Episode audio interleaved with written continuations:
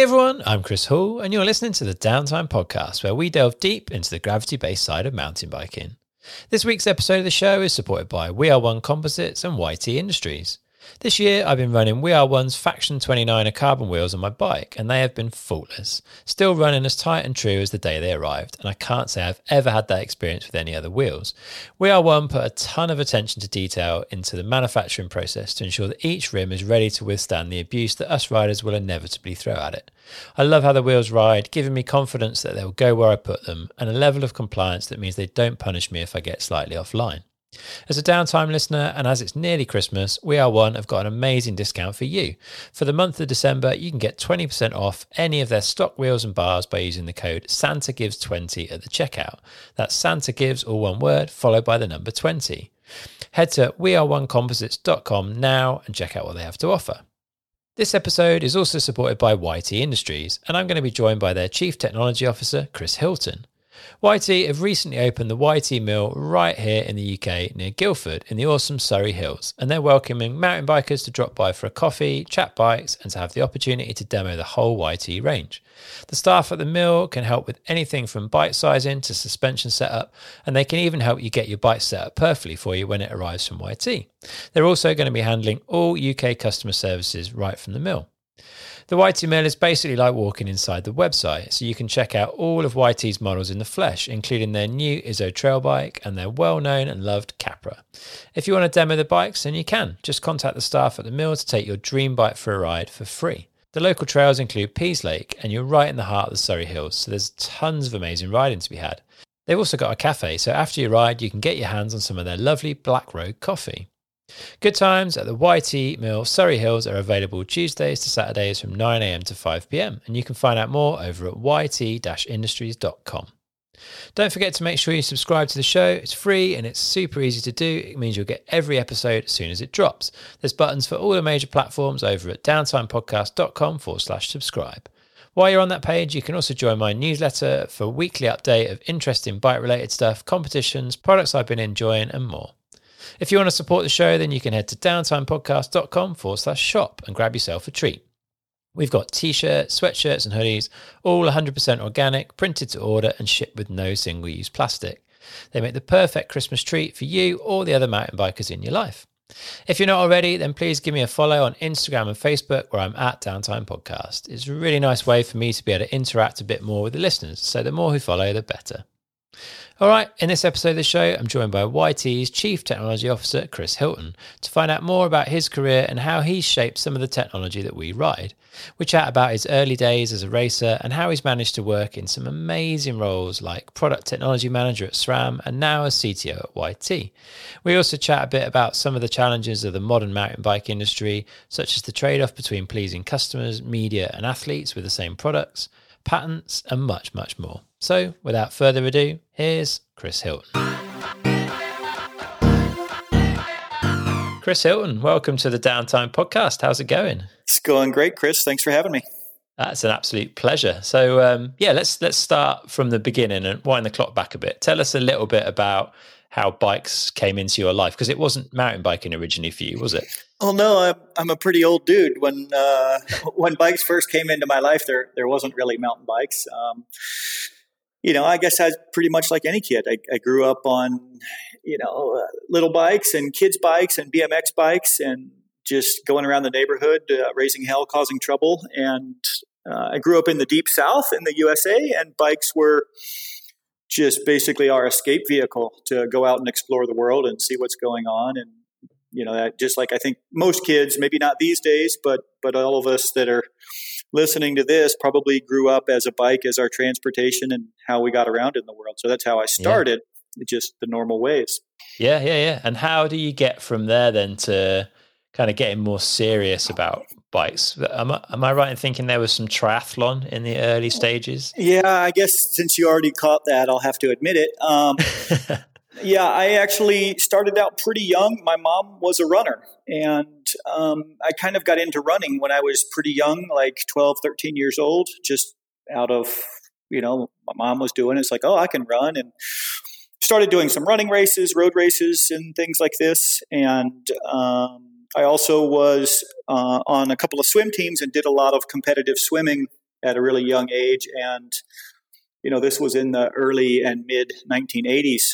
And in the late mid 80s, probably, you know, 83 or 84, triathlon was more or less kind of becoming a thing. And I looked at that and said, well, I can run and I'm a pretty good swimmer and any fool can ride a bicycle. So I entered a triathlon and did that. And you know, I was a pretty competitive person, generally speaking, and was really upset that actually the triathlon was also on a criterium style course with corners. And, you know, I didn't know what I was doing. Actually, at that time, you didn't even have to wear a helmet in triathlon. So I had on a pair of running shoes, running shorts, and a borrowed bicycle and did a triathlon.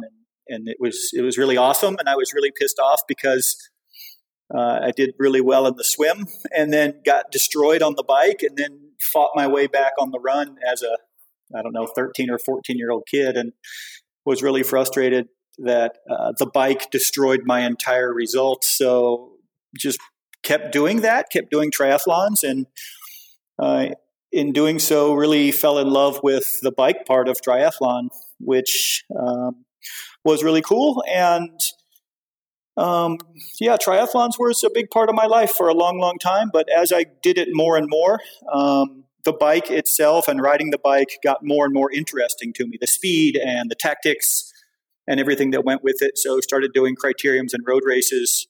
And because I started running pretty young, my knees weren't in the greatest shape. And so I just more or less transitioned over to road racing. Okay. And that carried all the way through to kind of college and into your studies, yeah? Yeah. I guess I probably did my last triathlon in 89 or something like that, at least as a young person, and had really done a lot more road racing and criteriums then, which were really popular in the U.S., and went off to college and one of my next door neighbors in the dormitories, he had a Schwinn Cimarron mountain bike, which was the most awesome thing ever. I mean, I had a super outrageous racing road bike, but this Schwinn Cimarron kind of like spoke to me out of the corner of his room, and he never rode it. He just hung out and like, you know, I was like, hey, I'm going to take that thing for a ride. He's like, yeah, man, go for it. And it was pretty crazy because, you know, the bike had been ridden and I don't know, it was probably like a 21-inch frame or something. Like the seat was slammed all the way to the top tube. But, you know, there's little trails all around there. And just to go and jump off a curb and do these things was like, wow, this is just really awesome. And I just fell in love with it. And that was pretty much the end of the road bike, except for, you know, a little bit of training here and there. And just really got into mountain biking and then mountain bike racing. And that was – 91 or something like that, 1990, 1991, something like that. Yeah. Where was this? Where did you go to college? I went to college in Mobile, Alabama, a place called University of South Alabama. It's right on the Gulf Coast. And there's a lot of a local shop down there called Cadence 120, which still exists. They had an actual team and a pretty good team and some good riders and some good racers, and kind of hooked up with them and really sort of, you know, fell in with a crew, I guess, a little bit. And, you know, they helped me move along and learn some things. And I worked in the shop from time to time and learned a lot there and got some great support in racing, and had a few years while I was in college of mountain bike racing, and, you know, tried to actually take it seriously and had a good time. Yeah, and the scene at that point, especially in the US, was growing at a crazy rate, yeah? Yeah, I mean, we had World Cups in the US at that time. There was Norba Nationals. There was Cactus Cups. There was a lot of races and also big races. So mountain biking in this time, which is early and mid-90s, was really picking up a lot. I mean, we could easily do two races a week, and within a 4 or 5 hour drive, we could hit big races every weekend. And it was really cool. You'd go to a big race in Chattanooga, Tennessee, you'd be like, oh my God, there's so-and-so. I saw him in the magazine. And it seems crazy today because you see everything online, but to see somebody, you know, a pro racer or something that you'd only see in a magazine and actually be able to line up and race against them was, you know, that was a super highlight. It really makes you burn with wanting to compete and do that.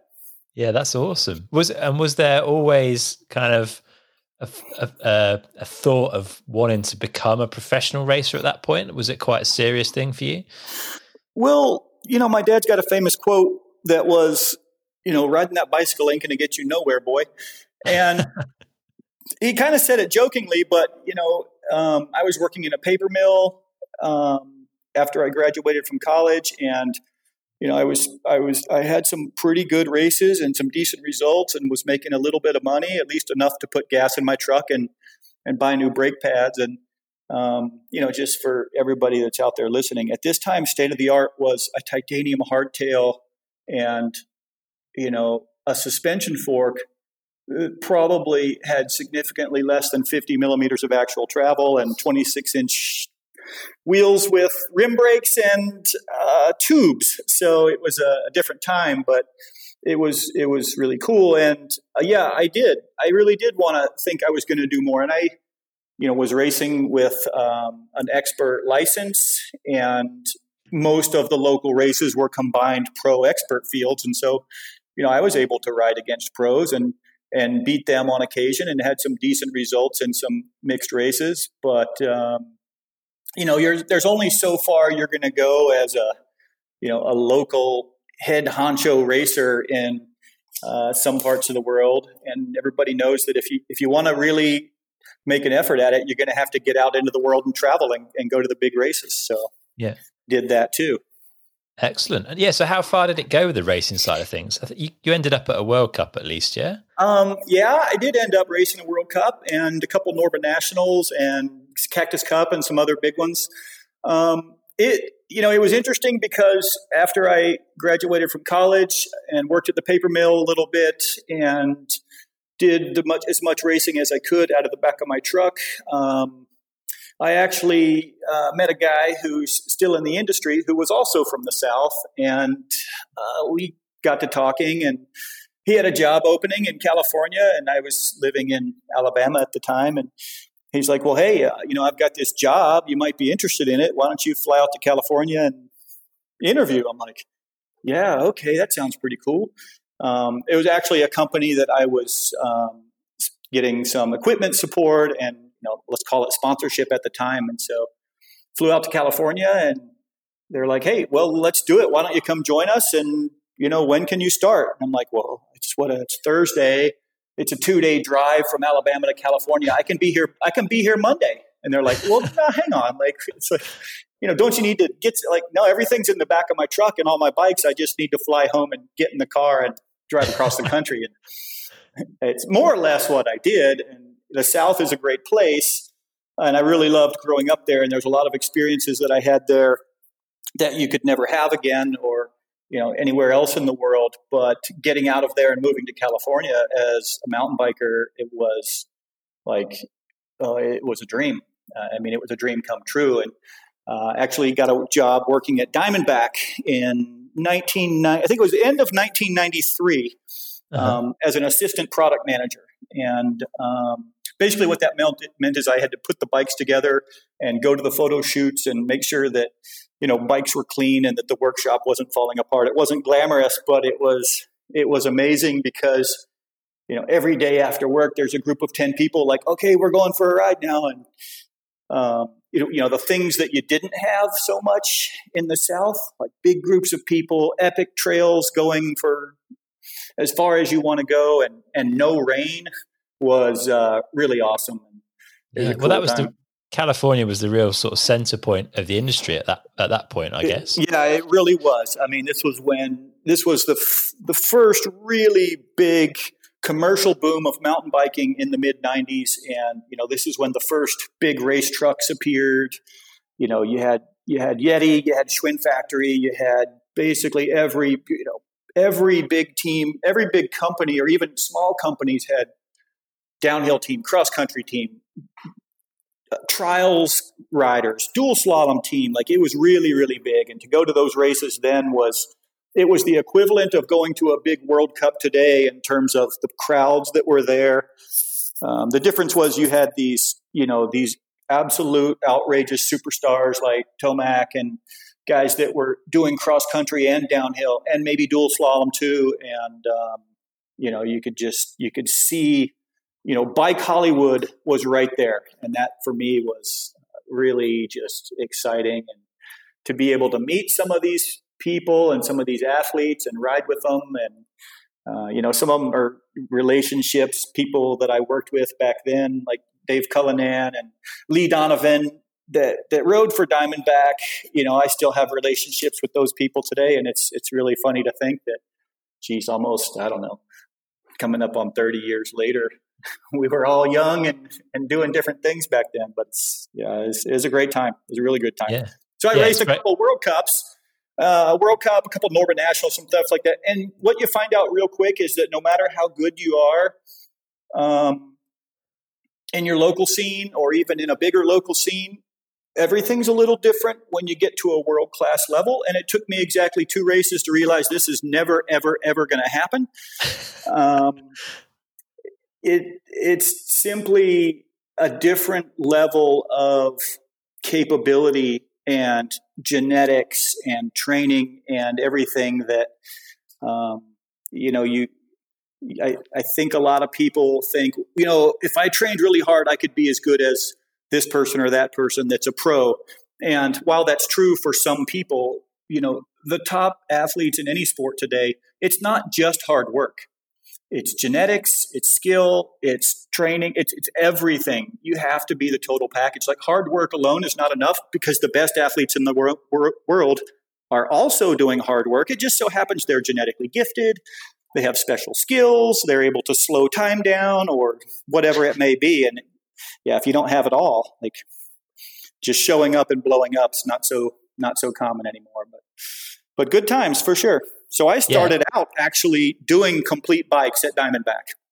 Okay, right. So you were in the full bike thing right at the very start. Yeah. But then things kind of progress. How do we get from kind of the early days as an assistant product manager to more recent times? Because there's a bit of a path there and some random turnings along the way as well. Yeah, I mean, that's like a geological window of time. It's not just a few years. But, I spent a few years at Diamondback and made a lot of trips and spent a lot of time in Asia. If you've ever been to China, you can imagine what it might have been like in the 1990s. It was the Wild West. It's changed a lot now, but got a lot of experience over there and moved into different jobs in product development with Diamondback and then I left Diamondback and went to work at Easton Sports, which at that time was based in California and producing tubing and handlebars and suspension parts, right in Van Nuys, California. There's an actual factory there. And this was the time from when Easton was a material supplier. They made parts for other people.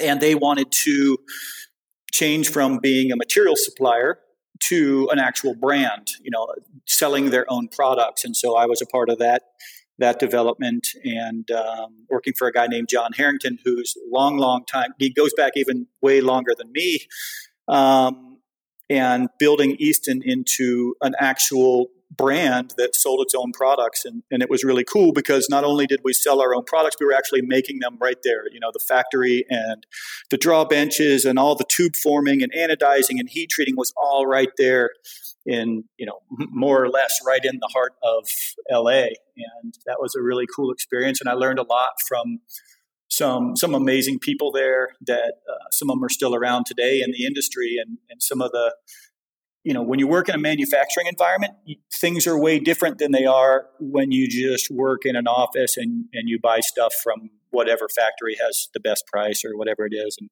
it was a really cool time. So that was my transition from bikes to components. And then I transitioned back to bikes again, I met my wife actually at one of my last big races in Mammoth. And she was just with a big group of girls that were with Bike Magazine and Interbike. They were up there hanging out, having a good time. And I met my wife and we fell in love and okay, well, I'm going to move from Ventura County to Orange County, California, which is 100 miles. And, so moved down south to Orange County, which was really cool.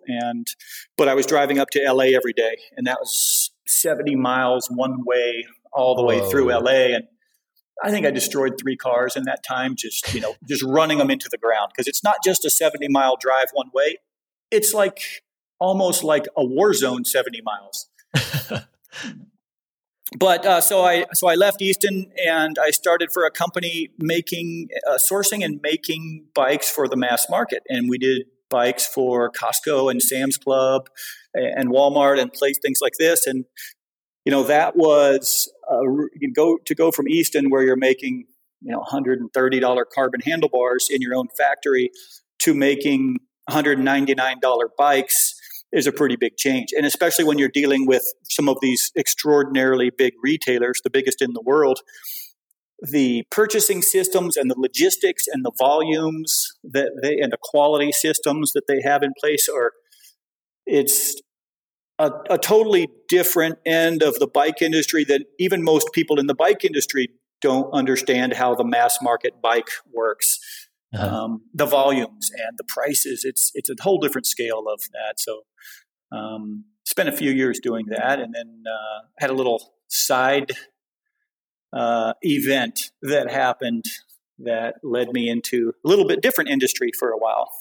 Yeah, tell us a bit about that. So you're a passionate surfer anyway at this point in time, yeah? Yeah, since I was a little kid, I've always lived really close to the ocean, close enough to be able to at least go there on weekends, if not more. And moving to California really, really sparked that. And my first job, when I got to California, I just said, which way's the closest beach? I'm going to find an apartment.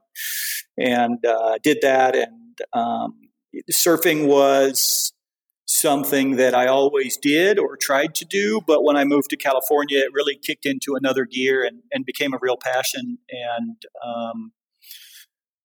it was basically my escape from bikes because, every day I go to work on bikes, and every night we go ride bikes, and every weekend we're going to bike races.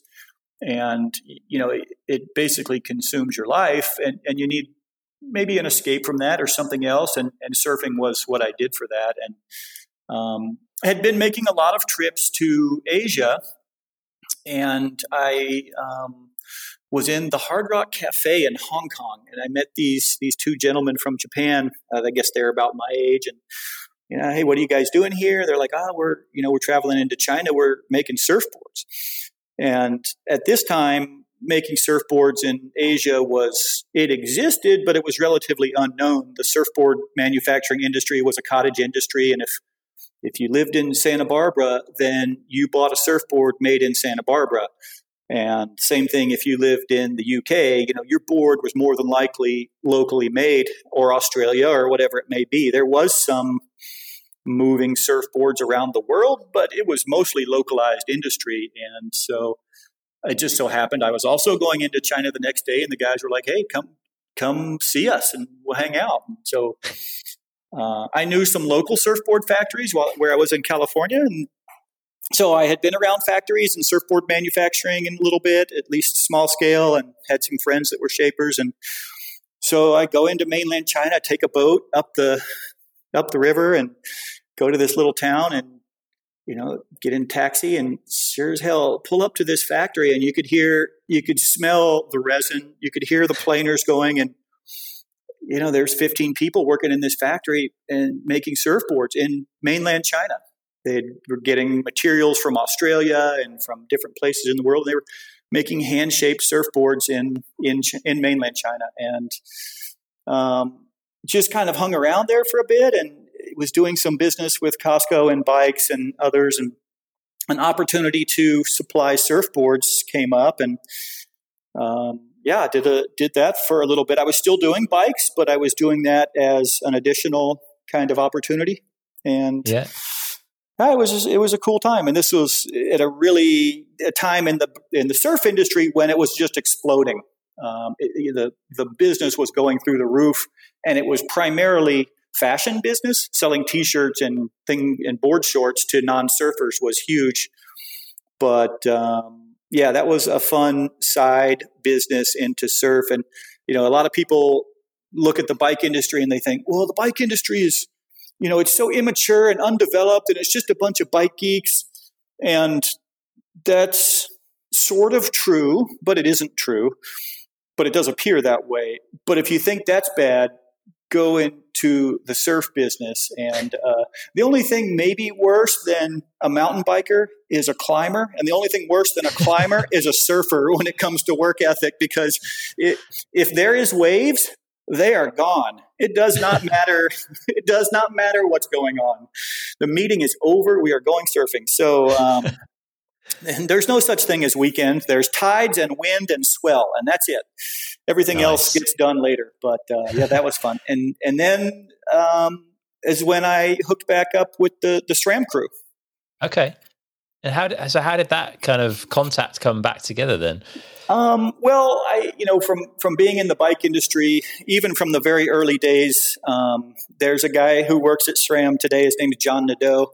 He's the vice president of OEM sales there today. He was, when I was at Diamondback, he was my sales rep. He was the very first SRAM sales rep and the only sales rep at the time. And, you know, he came around peddling GripShift and yeah, whatever, but he's a super cool guy. And he's a, you know, was an amazing salesperson. Convinced us to spec some GripShift, and we did. And it just kind of turned into a relationship. The SRAM guys, you know, everybody that worked at the company was, they were bike riders.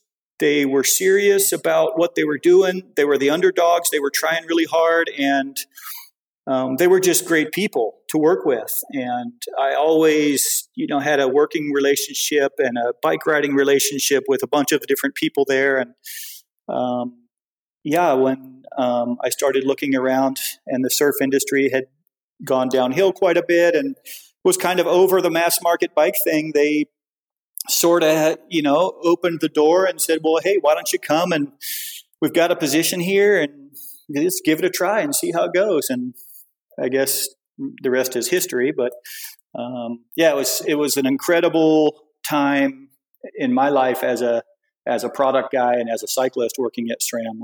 I mean, it changed my life to a large extent, at least my professional life, and taught me a tremendous amount. And, you know, I'll forever be thankful for the opportunities they gave me to do some of the crazy stuff we did there. Yeah. Well, you were product technology manager while you were there, yeah? Yeah, that's when I ended. I started out as product manager, and at the end they called me product technology manager. You know, probably I didn't really fit the mold of a product manager so good. I was a little bit more of a rough around the edges kind of whatever, but I, you know, to me, it was always about how do we make the bike better? How do we make the ride better? And, you know, a traditional product manager, you get mired down in a lot of other things. And so I had the freedom to really experiment and work with the engineers and designers there and everybody to just come up with ideas and see if they made sense and see if they worked. And sometimes they did. Yeah, well, you were behind some pretty big innovations in your time at SRAM, yeah? Yeah, I worked with a lot of great people, and we, you know, one of our first big ones that we did was the original 1x, and this was at a time when 2x was a thing. 2x existed. SRAM introduced the 2x10 drivetrain, and Shimano a few years later got into it, and there was a big fight of 2x versus 3x at that time. And it was warfare in terms of components. Like if that's what you were into, it was difficult to convince people that 2x was a good alternative to 3x. Yeah. But while this is going on, we came up with the idea for 1x. I was working in Germany. I had started out, I was technically working in Chicago, but more or less working out of my house in California because it was 70% travel or something. And SRAM asked me, hey, like, what do you think about moving to Germany for a couple years? And I'm like, I don't know. Europe, like, I guess should be okay. My wife's like, yeah, let's go. So we moved over to Germany, which is where SRAM's drivetrain development is located. Test lab, prototyping, engineering, everything is there in Germany.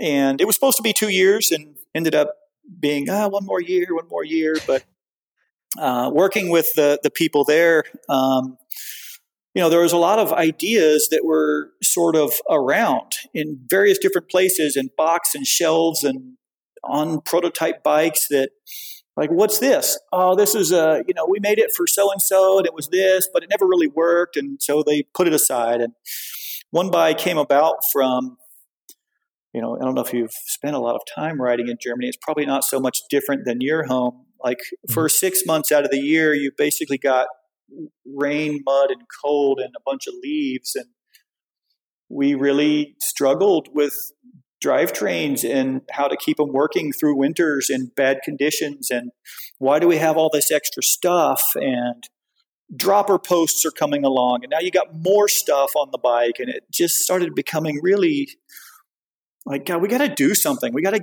get rid of some of this stuff. And so we started making some prototype 1x drivetrains. And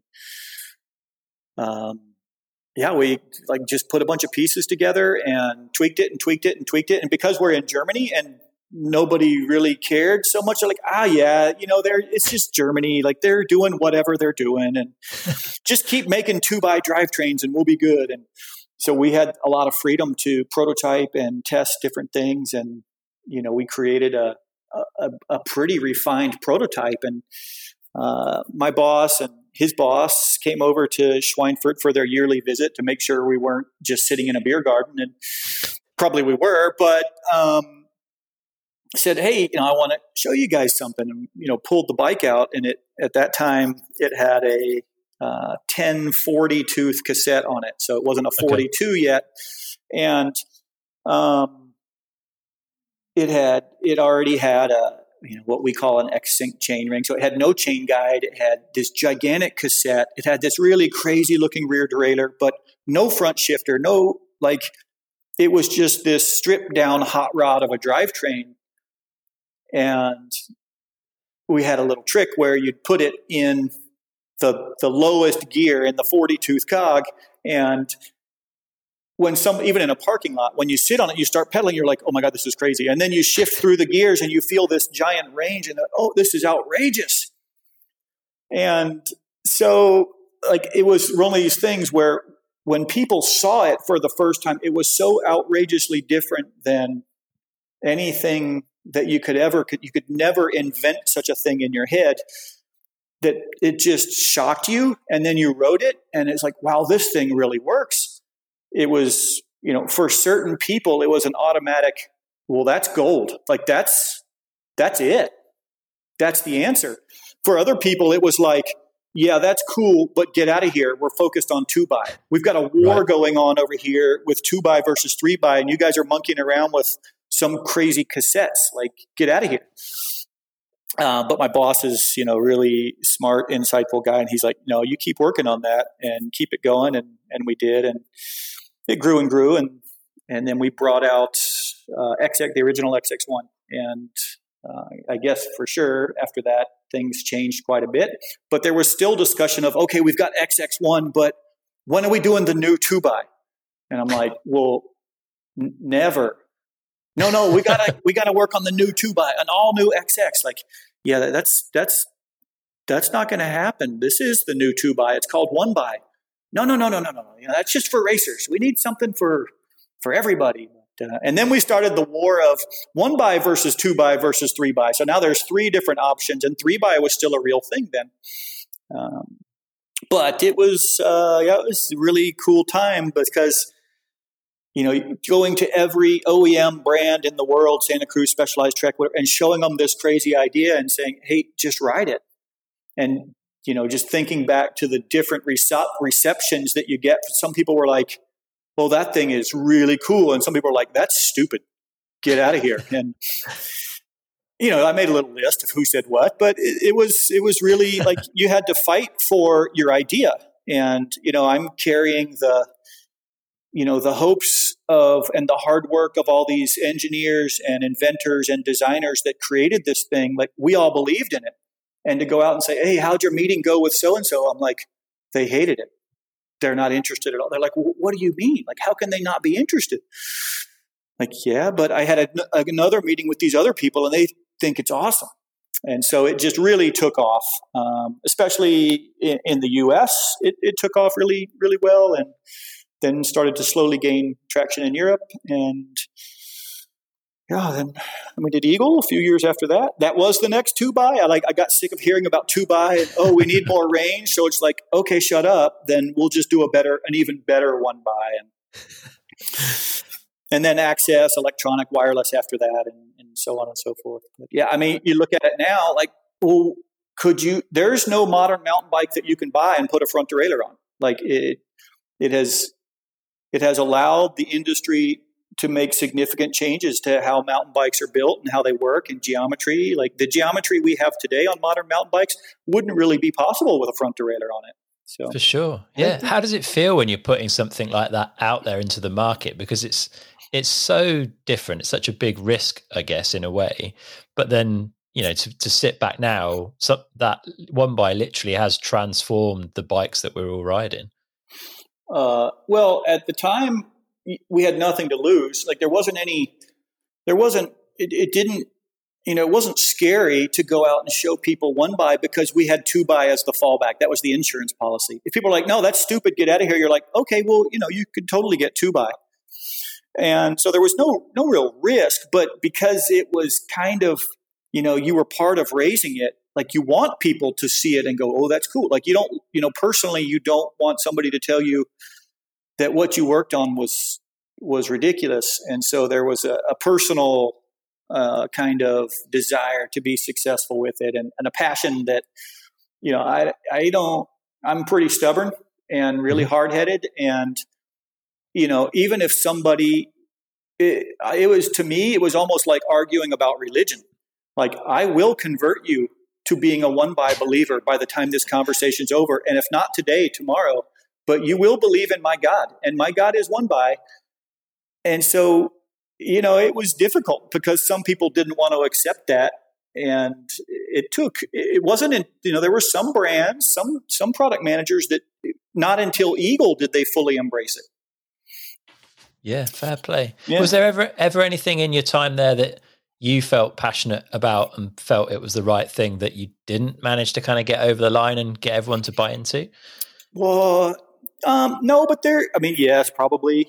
One thing that quietly happened there that I'm really proud of and is more successful than people think was the reinvention of GripShift, which we did before 1x, but while 2x10 was still a thing, which is we created an all new GripShift, which is, you know, it is the foundation of SRAM. You know, originally the company was GripShift. It was their only product, and it had faded because trigger shifters were the thing, at least for competitive bikes. But there was still a lot of really hardcore riders, cross-country racers, marathon racers, people like this that loved GripShift. And they even liked 2x10 and even 1x, but they couldn't get GripShift for it. So they were just like, yeah, man, this is awesome, but why don't you make a GripShift? And so making that product, you know, was mostly, I don't want to say it was laughed at, but it was kind of overlooked as an important product because most of us didn't ride or like GripShift. But it was actually a successful product and still is to some extent because there is a group of people that ergonomically like the way it works. And I think that's okay. It's okay if you don't like it. It wasn't built for you. It was built for people who do like it, and providing choices and options is fine. You know, it's like arguing about wheel size. I don't care what wheel size you like, and you shouldn't care what size wheel size I like. As long as the option exists, choose, you know, it's like, I don't know, what do they say on Pink Bike? Choose a wheel size and be a dick about it. Yeah. Just choose a wheel size and do what you want, or choose two wheel sizes. Doesn't really matter, but having choices is important. And that's what GripShift was a choice. Yeah. Yeah. Yeah. I remember having the see-through GripShift back in the day. For sure. X-rays. Yeah. Yeah. Yeah. Yeah. I was very proud of those. Yeah. Feels like a long time ago now. That was the SRT 800 X-ray. I was going to say, I think 800 rings a bell. Yeah. Yeah. I was very happy when I got those. Me too. Well, you mentioned that there was a difference in the adoption of one buyer between the US and in Germany or in Europe. How big kind of are the differences between those two markets? Are they still different in what they look for? Well, I think I can speak to this one. I lived in California for 20 years, and I've lived in Europe for over 10 now. So I've really immersed myself in both, and I get to travel a lot, go to a lot of different places. And I'd say when I first came here 10 years ago, there was a really big difference. Like, we would do a group ride after work, and I'm the only dude wearing baggy shorts. Okay. And everybody else is in Lycra on carbon hardtails, and I've got, an aluminum intense with riser bars, and they're looking at me like, what are you doing? Like, mountain biking? They're like, yeah, okay, the gravel road's over here. And wow. I mean, that's a little bit over the top, but it wasn't so much. Like, marathon, fire road, mountain bike riding was a big thing. And what I'd say now, though, is that it's transformed radically. There is still, of course, that group of people that, marathon racing is still really big, and it's a really interesting part of the business. But when you look at an enthusiast mountain biker, even here in my little part of Germany, they're not so different than enthusiast mountain biker in Canada or California or North Carolina. Okay. Everything is global now with, Instagram and all the things we have. So we're influenced by the world, not just by our backyard anymore. And I see people out riding here who you could never point at that person and say, oh, he's from Germany or he's from France. Like, I think it's really very similar in terms of what an enthusiast mountain biker looks like globally. Mm-hmm. If you look at a a trail rider in California and a trail rider in Germany aren't so different anymore. Their needs are very similar. Now, they might have different tire preferences or whatever because of the conditions they ride in, but in terms of, the clothes they wear, the geometry of their bikes, the style of riding, what they're looking for, it's definitely gotten a lot more similar and global. So there's less and less need for big differences between the markets when it comes to most major bikes or components, I think. Yeah. Well, that's good. It makes life a little bit easier, doesn't it? It could. Yeah, it can. Definitely. Well, so, your job at SRAM sounds like it was pretty awesome. I mean, for a lot of people, that'd be a dream job, but you've moved on and you're now the CTO at YT. Mm. How did that move come about? What made you take that leap back into the full bike? SRAM was a dream job. Now, it's not maybe the dream job that everybody thinks, where I just get to tinker around and ride my bike all day. There's meetings and emails and budgets and travel. There's a lot of things that, it is a real job, no matter how I like to reflect on it or how it might appear from the outside. It is a real job with a lot of work and a lot of things that people don't like doing. But there was some really great parts about it. And SRAM as a company is, undoubtedly one of the greatest companies in the industry to work for. During my time there, it grew tremendously. And sometimes that's good. I mean, it's great to be successful and it's great to grow. Sometimes it's challenging. And for me as a person, I'm okay. From the history I've told you about, you've gathered that I'm not super young, but I'm still more, mountain bikes are my passion, and it's what I live for. And I live for the bike. I live for the experience and trying to make them, like, I want to make the best bike in the world, or the best parts that make the best bike, or whatever it is. And the YT office is not so far from where I was living in Germany, or where I live now. And so Marcus Flossman and I, we knew each other from various places and, trying to sell him one buy and things like that. But we had a pretty cool relationship. He's the founder here and the CEO. And we had, a relationship and kind of saw each other more and more. And, I'm aware of YT, of course, just like I am of pretty much every brand. And, he said, hey, sounds crazy, but if you're ever interested in, trying something new, like, let me know, give me a call. And I'm like, huh, be interesting. I kind of did, yeah, whatever. no, my job's awesome. See you later. And, we'd have dinner once a month or maybe see each other at Crankwork, something like that. And, always had a really good, we always had a good vibe together. We could make fun of each other. We could ride together. We could have a beer. We could hang out. And there was always pretty good kind of working chemistry between us where it kind of made me think, maybe so. And so I talked to him and, he has a vision, and his vision is that he wants to build something new and do things different. Not just fit in line with everybody else, but do things a little different and try new stuff and be a little bit crazy, or as it's called here, uncaged. And I kind of buy into that. I buy into the idea of doing things differently, but better. And so, for me, the opportunity at YT is to be a part of growing something and building it. And coming into a relatively young company, especially in bike industry years, and be a part of actually being hands-on and managing a bunch of different stuff and actually being able to, instead of being subject to a lot of decisions, but being able to make decisions. And when I find the right person as an engineer or as a purchasing, whatever, I can hire them and say, okay, here's how we're going to do it. And we kind of can make our own rules and build our own kingdom here. And that's what brought me in the door, was the idea of building something and working with the team at YT to build something bigger and better and make more changes in how people buy bikes and what they buy and where they buy them and how they experience them. And I think YT had the great bones for that. And I guess my job is to kind of put some meat on the bones and some organs in there and make it really grow into a full-on organism. Yeah, because I think people already assume it's a pretty huge company, but there's not really that many of you, is there? It's still quite small. Yeah, I mean, it's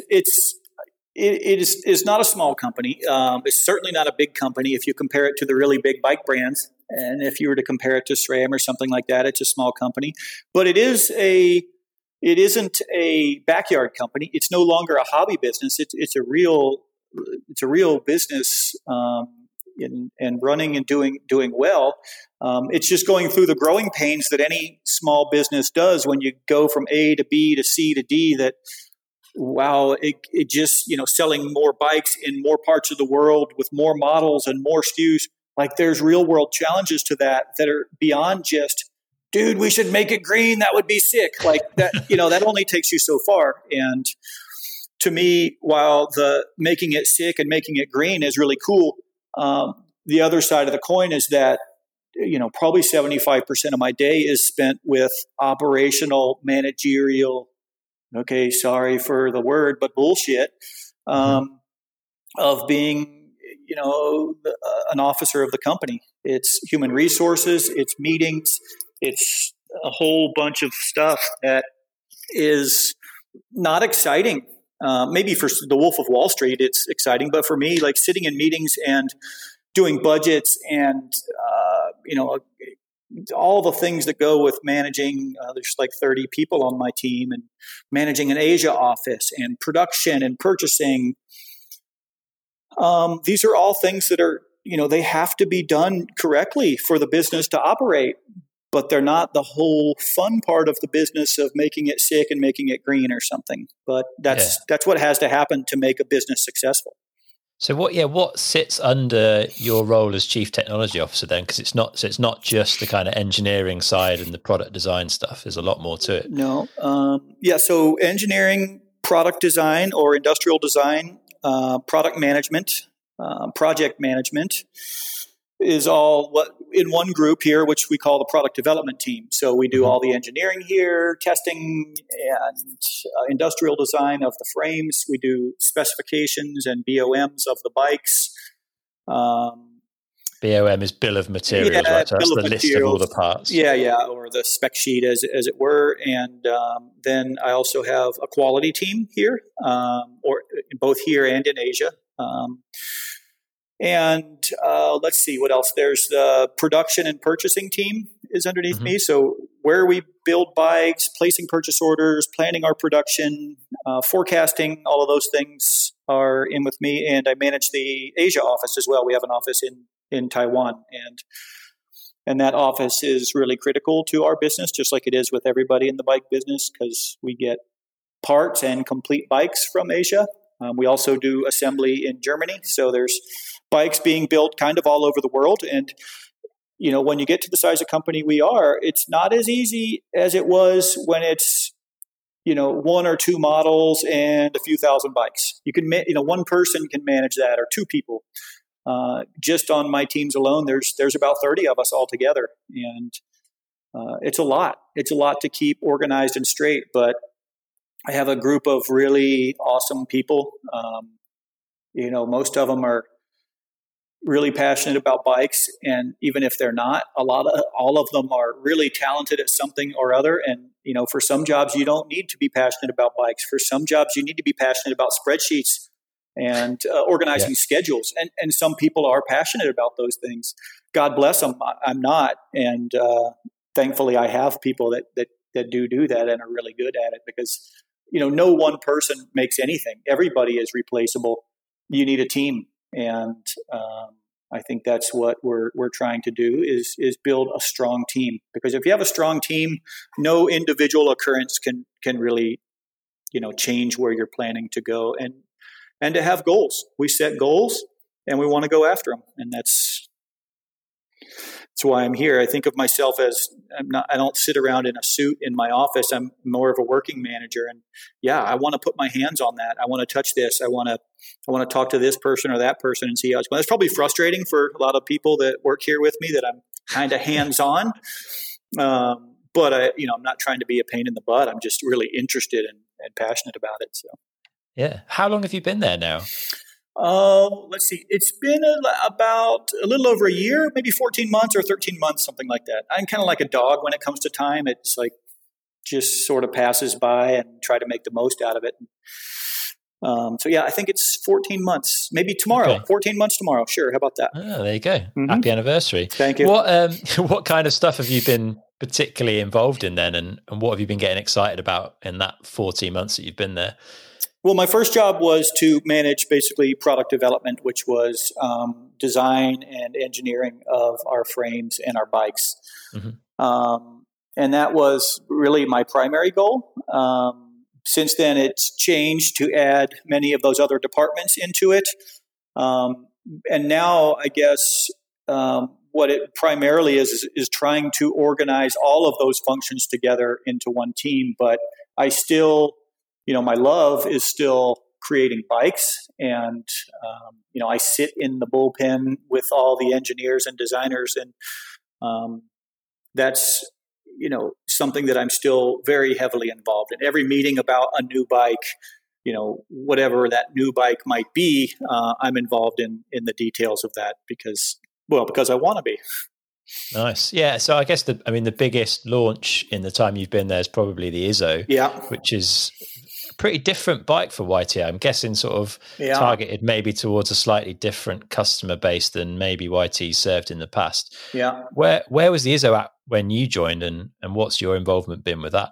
Izzo was partially done when I got here. So there was the design and the concept and the bones of it, the guts of it were done. What it was going to be, which is, a lightweight, fun to ride trail bike, 130 mil travel, that was all pretty much established. We still had prototyping and production and tooling up and testing and all of that stuff to do. So that was really, from my perspective, cleanup. But there was also, as you said, there was the storytelling part of it. We have a really strong foundation of riders in the gravity and, aggressive trail market. But the Izzo is different. It is most certainly does not require knee pads and a full face helmet. It is somebody going out to punish themselves to some extent on a really long ride. And not that people don't do that on Capras and Jeffsys, because sure they do.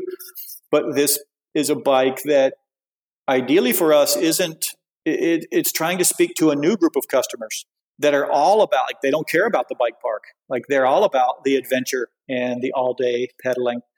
And that's, you know, telling that story, but from a YT perspective was a little bit challenging. But at the same, you know, it's challenging because it's not what people would have expected from YT. They have expected maybe 130 mil travel with DH tires and a 150 fork. And that's not what the bike was meant to be. You know, if you're really looking for something super aggressive for smashing downhills, like, get a Jeffsy or get a Capra. Like, those bikes are way better for that. If you're looking for something that's just as much fun going up or on flat trails or downhills, then that's what the Izzo is for. And we specifically spec'd it to be different than the other bikes.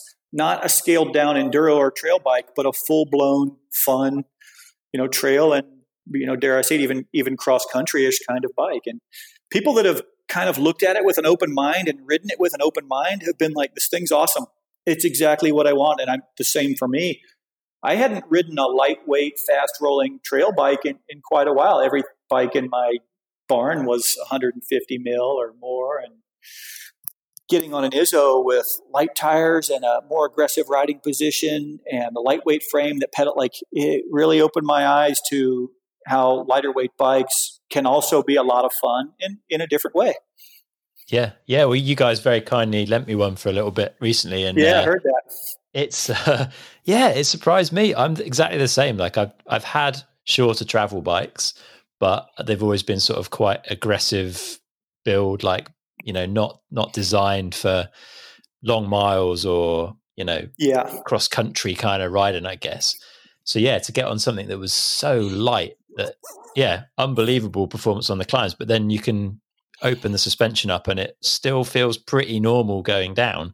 It doesn't feel massively compromised in any way. It was, yes, an unusual blend of skills, I guess. I've not written anything else quite like it. You know, I think one of the cool things about it is that it does have the ability, if you want to up fork it and up tire it and up handle, you can do that. Uh-huh. But that probably was what people would have expected from us. But we also wanted to move the needle further over to the lighter weight side so that people were like, oh, I get it. It doesn't have to do that. Yeah, it can do these things. So the great thing about the Izzo to me is that the platform or the frame has a lot of capability on both sides of where it sits today. And over the next few months, and as we move into next year, you're going to see some really exciting Izzo developments that are going to, you know, it's always going to be able to do what it does today, but it can do more. And interesting. And excited to see how we're going to roll those things out and show people that, yeah, it's not just an Izzo. It's more than an Izzo. Interesting. So yeah, tell us a little bit like about the product strategy at YT and where it's headed, because it feels like that the Izzo is maybe a little teaser into the fact that you guys are thinking differently in more areas than just one. Well, one of the things that when I got here, you know, we sat down, me and Marcus and Stefan Willered and the other managers here, and we did a really honest look at what are YT's strengths and weaknesses, and what do we need to do to develop our company and to get stronger and to make people happy. Like, we want to keep, we're lucky because we sell direct to consumers, is that we only have one customer, and that customer is the bike rider. We don't have to make dealers happy and distributors happy and maybe some other politician somewhere in the chain. Like, if our bike riders are happy, then all of our customers are happy. And we did a pretty honest look at where do we need to improve. And, you know, one of our issues with growing the way we've grown, and not just in terms of the size, how many bikes we sell, but the territories, you know, moving into North America and setting up shop in California, like, it's a tremendous change in your business scale. And you have to plan more, you have to do things better. So we know that availability, getting the bike you want when you want it, has been a challenge for YT. Mm-hmm. But we also, and that's easy, so you could just make more bikes. But it's not so easy, because just making more bikes, you can run into a trouble of, oh, well, so-and-so changed the fork, or there's a new drivetrain or something if you have too many, you can get stuck with old product, and that can be a real problem. Too many or too few are both problems. So how do you balance that, and how do you create a product strategy? We don't want to just make a bunch of boring bikes, but have enough of them. We also want to still be exciting and flexible. And when something comes onto the market, whether it's a tire insert or a completely new suspension technology, we want to be able to react and plan and be a part of that, because our riders are going to say, that's the coolest tire insert I ever saw. I got to have it. And we want to be able to say, you bet it. We got it right here on this YT bike. So we have to plan, and we have to be deliberate and have a solid business foundation. But at the same time, we have to be flexible. And those two things pull against each other. They can be polar opposites, in fact, and sometimes they don't work at all. Being predictable and mature and fully stocked, but being creative and crazy, oftentimes don't work well together. But they can, just like peanut butter and jelly or whatever, they can work together. And that's ideally what we want to do, is take two different things, but make one good business out of both of those things. And that's kind of the foundation of how our product plan will change going forward. I can tell you that what you should expect to see should be not to have any expectations, because there's no reason for our business, the way we sell and the way we do business, to be a slave to any timeline, model years or calendar years or whatever it may be. If we want to launch a bike in December, we can. We've recently opened up with a partner in Australia, and in December, they'd love to have a new bike. So we can build a new model and introduce a new model anytime we want, not necessarily January or not necessarily in March. Anytime we want, we can bring something new, because we just put it on our website and offer it for sale. And we want to take advantage of that. It's something that YT had in its growing pains gotten. We actually had adopted model years and model year introductions, like, oh, here's our new range. I don't know that our customers care about our range, what they want, because they're going to buy one bike. What they care about is the bike they want. And that's where we want to focus our new products and our developments is, okay, if we're building the new Izzo, what do our Izzo customers want?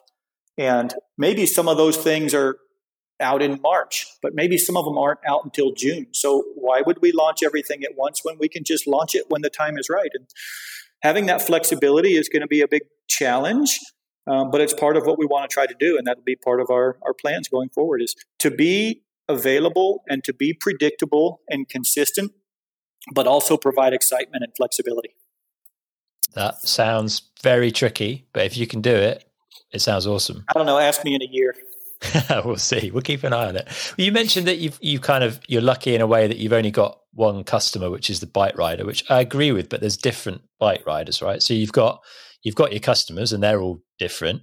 You've got the media, which again, maybe a slightly different subset of people. And you've also got athletes who ride bikes very differently, faster, harder, bigger, whatever it happens to be. How do you go about making bikes that kind of are good for everyone and are not just a compromise for everyone? Does that make sense? Yeah, it totally makes sense, and it's a great question, because I get really interested in looking at what the media says about different bikes, whether it's a bike that I've worked on or somebody else's bike, or what they say about components or anything. And if I look at a lot of the general media chatter, and then okay, here's the bar size that's cool. Here's the tires that are cool. Here's blah, blah, blah. Here's the size of bike you should ride. But then I compare it to looking at what actual racers ride, the top racers. If you look at whether it's enduro or downhill or many other things, or even trail riding, pro racers aren't riding necessarily what the media says they should be riding. And granted, they're pro racers. But pro racers are kind of, they're just a better version of me and you. They're like me and you. They're just way better at riding bikes. And if an Enduro World Series racer is riding a 50 mil stem and 760 bars, well, do I need 780s and a 30 mil? Like, and I'm a medium-sized dude. Do I need to be riding an XL?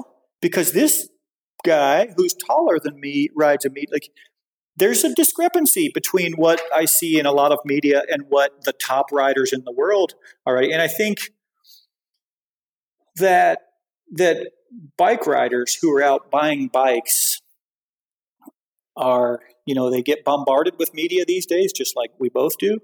Yeah. And it might be that what works in Squamish doesn't work in Unterfranken, Bavaria. Yeah. And it absolutely doesn't.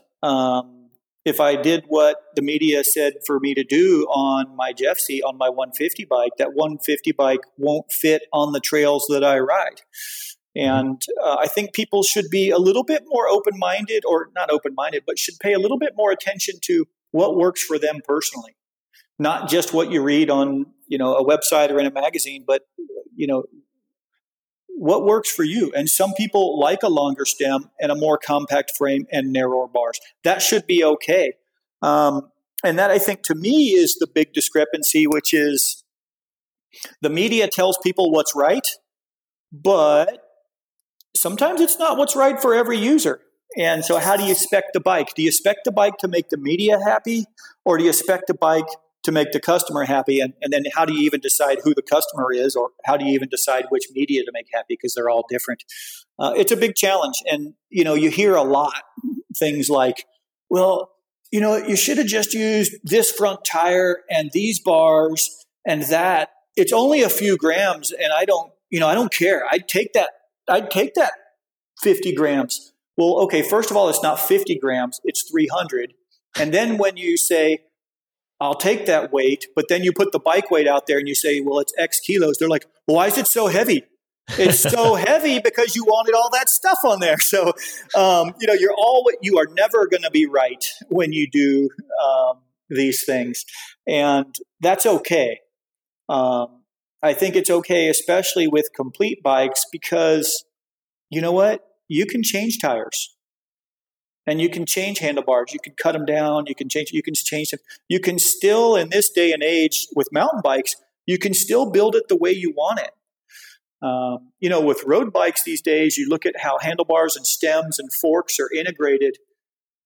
You can't do it quite the same as you can with a mountain bike. And so if it doesn't fit you, it may not just fit you, period. I think people should be a little bit more experimental on their bikes and try different things. And that's what I think, to me, is the most important thing, is people, like, listen to yourself. Don't necessarily listen to other people. Sure, you can learn things from other people and try that too. But when you find something that works for you, do it. I ride size medium bikes almost, period. Occasionally I will ride a large, but I'm totally okay with riding a frame that's like, dude, that thing looks kind of small. It's like, it looks kind of small because you're the same height as me and you ride a double XL. Like, it works for me. And so I'm okay with that. Where the athletes are concerned, I think for us, you know, we want to provide a product that our professional athletes can use that frame for its intended uses at the highest level. We want to develop and build bikes that are capable of being used by the highest level athlete. And if that's the case, in terms of durability and performance and all the things that go with that, and if it's good enough for them, it's good enough for the rest of us. You know, sometimes there are things that are different, but mostly it comes down to preferences or things that can be changed, such as suspension tuning. If you've ever had a chance to ride a pro downhiller's actual bike with their settings, it is not comfortable. It is not plush and awesome. It is heavily damped, heavily sprung, extraordinarily tough to ride for a normal person. Because we're just normal people. But, you know, any bike that we sell off the shelf could be tuned and adjusted for a pro rider. And that's how we want it to be, is that we provide the foundation that can be used by everybody up to and including pro athletes. Yeah. Do you think customers are getting more educated these days on what they want? There's so much media out there, so much detail available. Are customers kind of even more specific about what they want? I've heard people saying they've got spreadsheets with all the geometry numbers that they think they want in there and all kinds of stuff. Are you feeling that your end? Does it put a pressure on? I'm not sure if people are getting more educated, but for sure they're getting more information. Okay. I think, there's some things that we like reach, reach is incredibly difficult for a normal customer to measure. And if he buys a bike and he looks at the geometry chart and says, oh, my bike's reach is this, but then changes his stem or changes his fork travel, all that's out the window. And I think information is great, but for a consumer, the information needs to be in a context that it actually helps them. There's a lot of jargon and there's a lot of words and things that we use in the industry. And I think maybe almost a lot of people are afraid to admit that, well, I don't understand how stack affects me, or reach, or low-speed compression.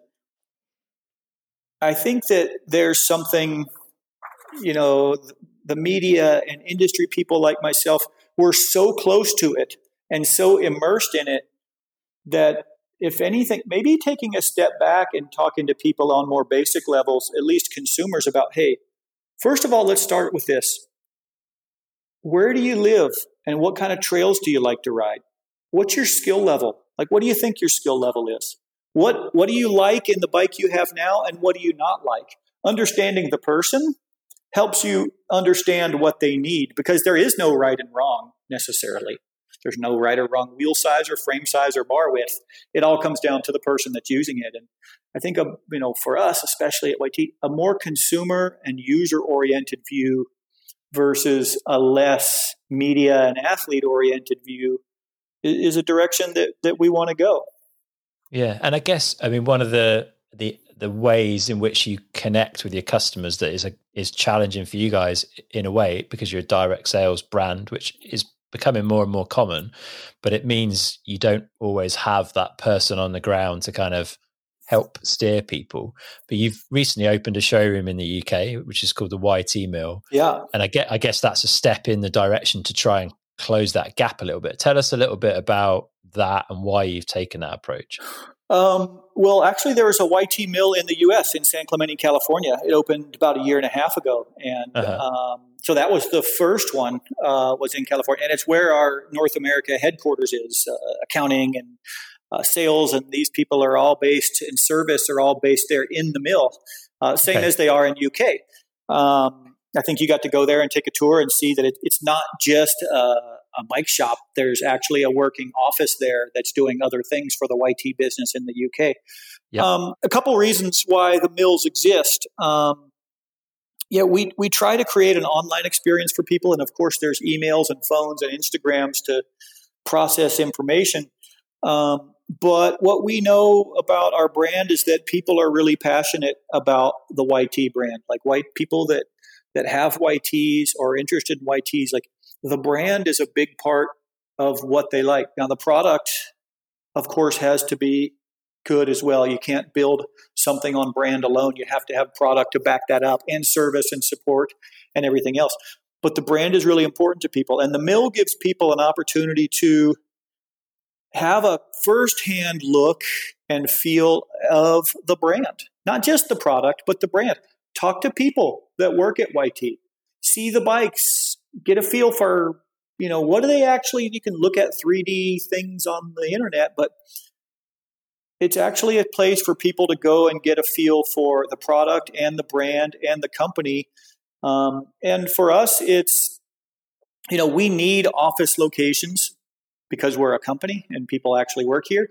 And if we can also in those office locations put in a brand and product experience for them, why not?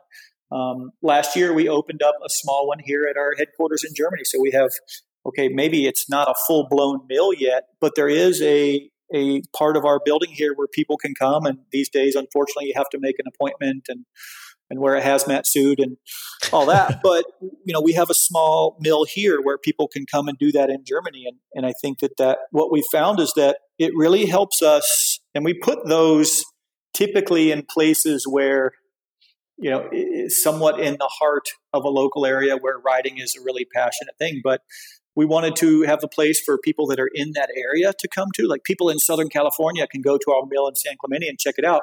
What we found is that people come from a lot further away than that to come and check it out. And maybe they even ordered their bike online and said, hey, I'm coming, I'm driving out there from Utah next week. I want to pick up my bike. Is that cool? Like, yeah, that's totally cool. Like, we'll make it tubeless for you while you wait. Awesome. That's kind of neat. It's not the intention to become a bike shop. Like, we're not going to try to sell you a pair of brake pads. You know, we'll have some YT t-shirts there and some other cool stuff and a bunch of bikes to look at. And you can talk to somebody about it. Well, you know what? I'm kind of in between sizes. What do you think?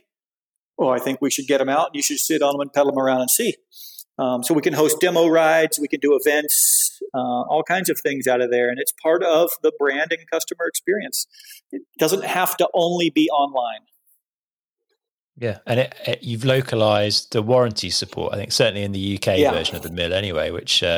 You know, ultimately, when you make as many things as you do, at some point, some of them are going to go wrong, right? That's just a fact. So, yeah, I guess it helps to have people local to support those issues, right? Yeah, it does. It does help to have people local.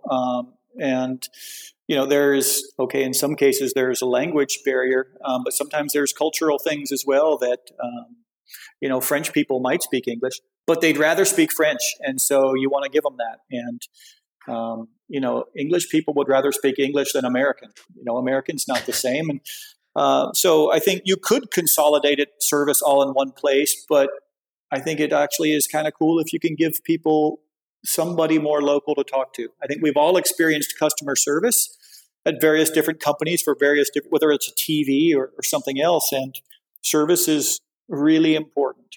If something goes wrong, I mean, yeah, like you say, things can go wrong and will.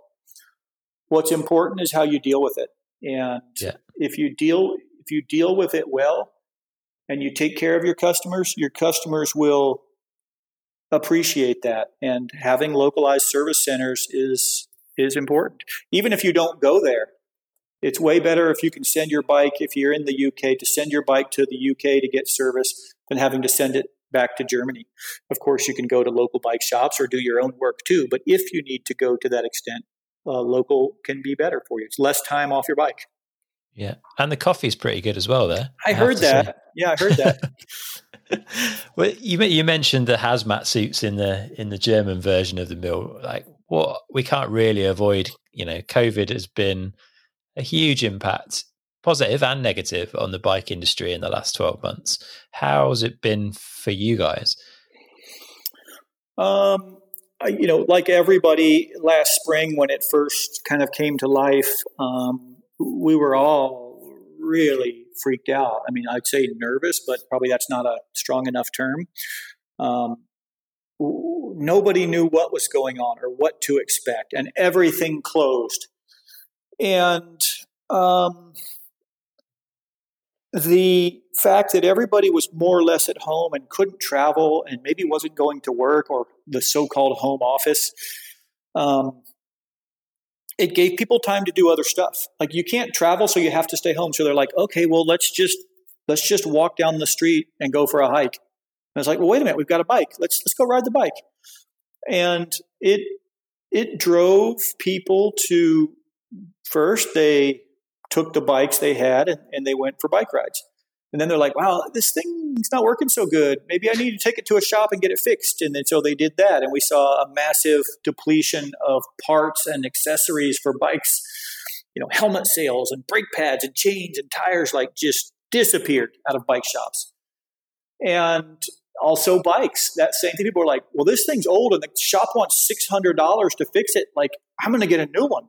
You know, I bought this one in 87. It's time for a new one. And I think that the majority of the industry saw a really big increase in sales due to this people's need to go out and do something. And it's great that bikes, I mean, a lot of industries actually benefited from it, not just the cycling industry.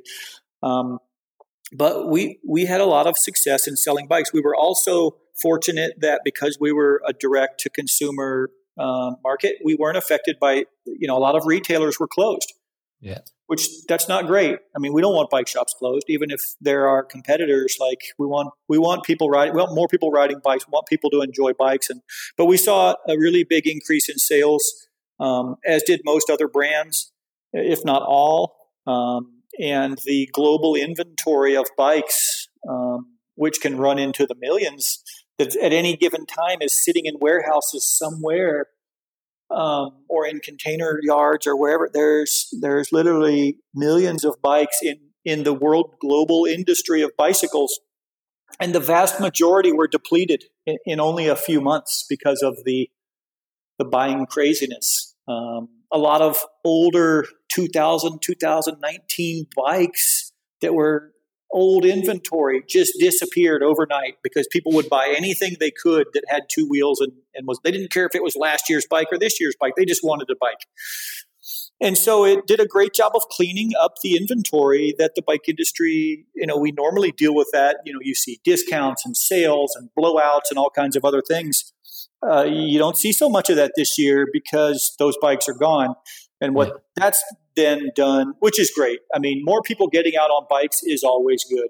Mm-hmm. But what it's done is created a big vacuum and demand for more bikes in the global supply chain. And so bike factories, component suppliers, frame makers, you name it, anybody that is in the supply chain of bicycles is really stressed right now, because there's a tremendous demand to refill that inventory and an anticipation of Corona 2 bike boom that's going to do the same thing again, and nobody wants to miss that. So there's a lot of, I guess, wrestling for capacity and product. And I've been in this industry almost 30 years. It's never been like this before. If we talk about the demand for bikes and the competitiveness to get product, the lead times that exist on components now is inconceivable. Even for the brands that make the components, they're like, you can't believe how many orders we have, is what a lot of component makers are telling me. I'm like, what do you mean I can't believe it? I've been in the component business. Like, it's not just 10%. Or 15%. It's, some cases 50% or more than it was ever, which I think is good. But, I don't know how sustainable that is. To have a huge spike in demand and sales is never good, because a spike always has a downside. And, for us at YT, we want to continue to sensibly and controllably build our business. We're not going to make thousands and thousands of bikes just to cash in on the Corona thing. We're going to stick to our plan, and our plan is for controlled and sensible growth with a little bit of cool stuff mixed in. And, we want to have enough bikes to keep people happy, but nobody knows what this next wave or this next season of Corona will do. So I think that a little bit of caution is important for businesses right now, even the bike business, which, is talking about its best years ever and all these things, but we should all be a little bit cautious, and we are. We're trying to be really sensible and smart and not go crazy and stick to our plan is basically the goal. But it's crazy. Yeah. It's crazy in the world, in the factory of building bikes these days. It's flat out crazy. And have you had to change build specs or anything like that in order to be able to actually put a bike together and get it on sale at the point that you want? We're going through that, where we're not going to be able to get a certain wheel in time. So we need to consider a different wheel, a different vendor, a different supplier, something like that. I think everybody's dealing with that. Yeah. It doesn't necessarily mean that you accept lower quality. It's just that, brand A might not be able to supply what you need, so you go to brand B for it. That's okay. I think it gives a lot of companies opportunities. There's a lot of companies, both bike companies and components companies, that were having a really hard time, and retailers that were having a really hard time. And the first Corona, the little pop of bike sales helped a lot of them get back on their feet. Yeah. Whether that's good or bad is up for a lot of debate, but for sure people are seeing their businesses healthier than they were in the bike business in some cases. Yeah, it's got to be a good thing. So is there anything kind of going on at YT that you're able to tell us about? Like, are there projects that you've got brewing that we're going to see fairly soon, or anything you can allude to? Yeah, we are gonna, we're gonna do a lot of new stuff regardless of the time of year. I mean, real mountain bikers ride all the time. Doesn't matter if we would prefer to ride in great weather in the summer, but we're going to bring out some new bikes. We've got new stuff coming real soon, and I think that they're going to be exciting, and they're going to give you a little taste of how unpredictable we can be. I mean, we're not going to do something reckless and stupid like a reverse mullet. It's got a 26-inch front wheel and a 29. But to build exciting new bikes and offer stuff to people, maybe when they don't expect it, we're definitely going to do that. And you'll see some of those bikes coming out before the end of the year for sure. So yeah, there's some new stuff coming. And then, you're going to see new stuff all the time. It's not going to be just once or twice a year, but it'll be all the time. We'll have new stuff coming out. Yeah. Keeps you busy, doesn't it? It does in a way. What it also does is it allows you to spread out your effort. So you're not jamming an entire line of bikes into one model year that must launch on January 1st.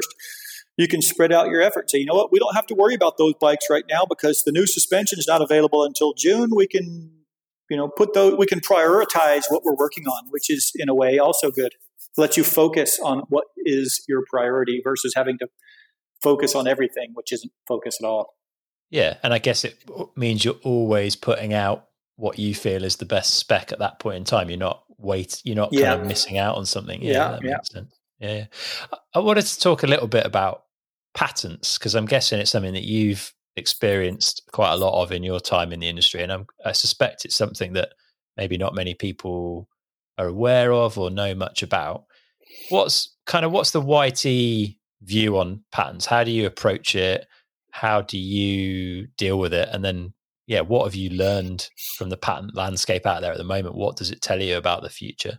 I've had some time around patents and understanding some of that. It's a whole nother industry of complexity because you're talking about legal language when it comes to patents, and that's not super fun unless you're a lawyer and you could charge a lot of money for it. But, there's kind of a joke that, when somebody says, well, why don't you just do this? Or why don't you just do that? Because that would be cool.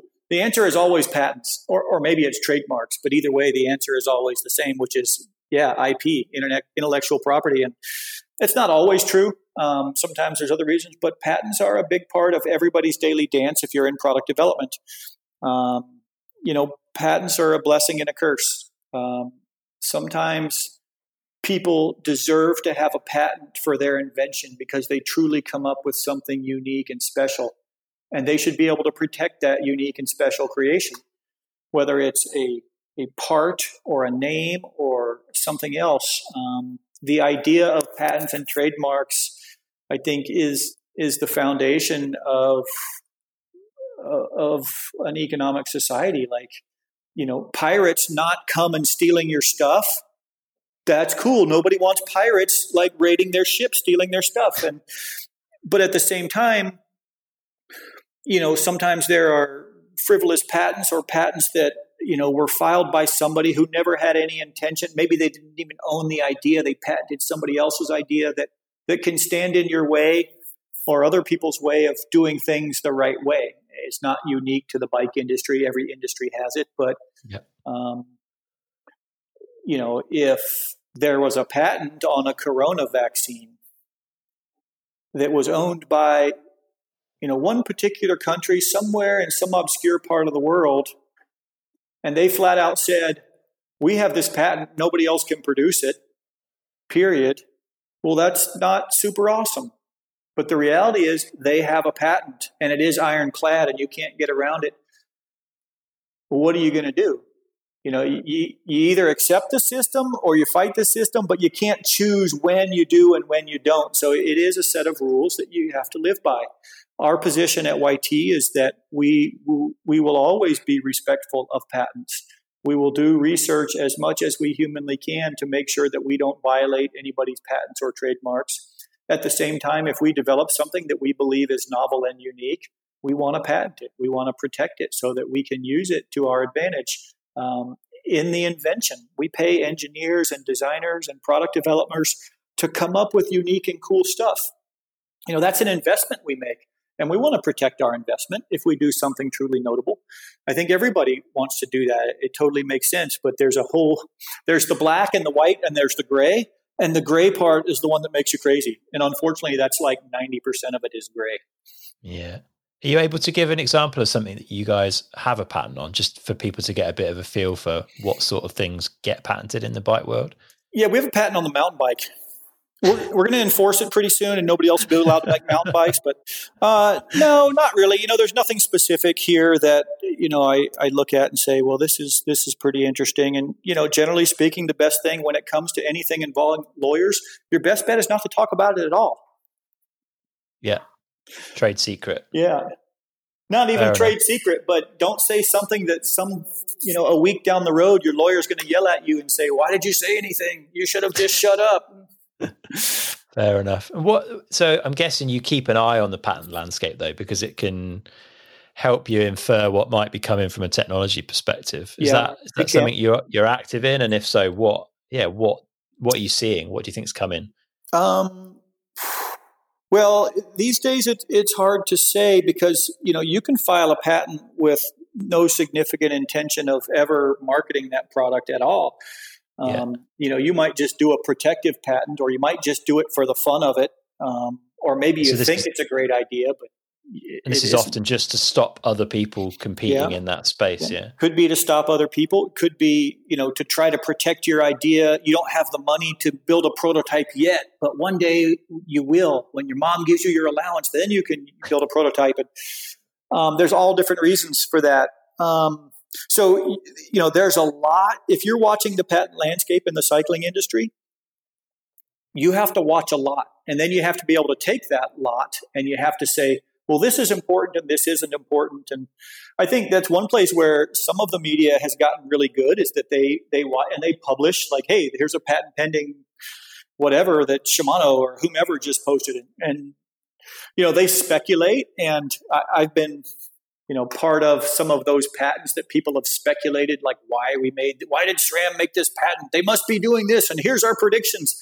And, you know, having worked in it, you're like, you guys' predictions are completely and totally ludicrous. That's not the point at all. But it's cool to read about it. It's kind of interesting. But yeah, I do watch it pretty closely. And we have a legal team that we can say, hey, you know, search for this or run this, and they can run checks. You know, but the thing is though, is you're not talking about a single global system.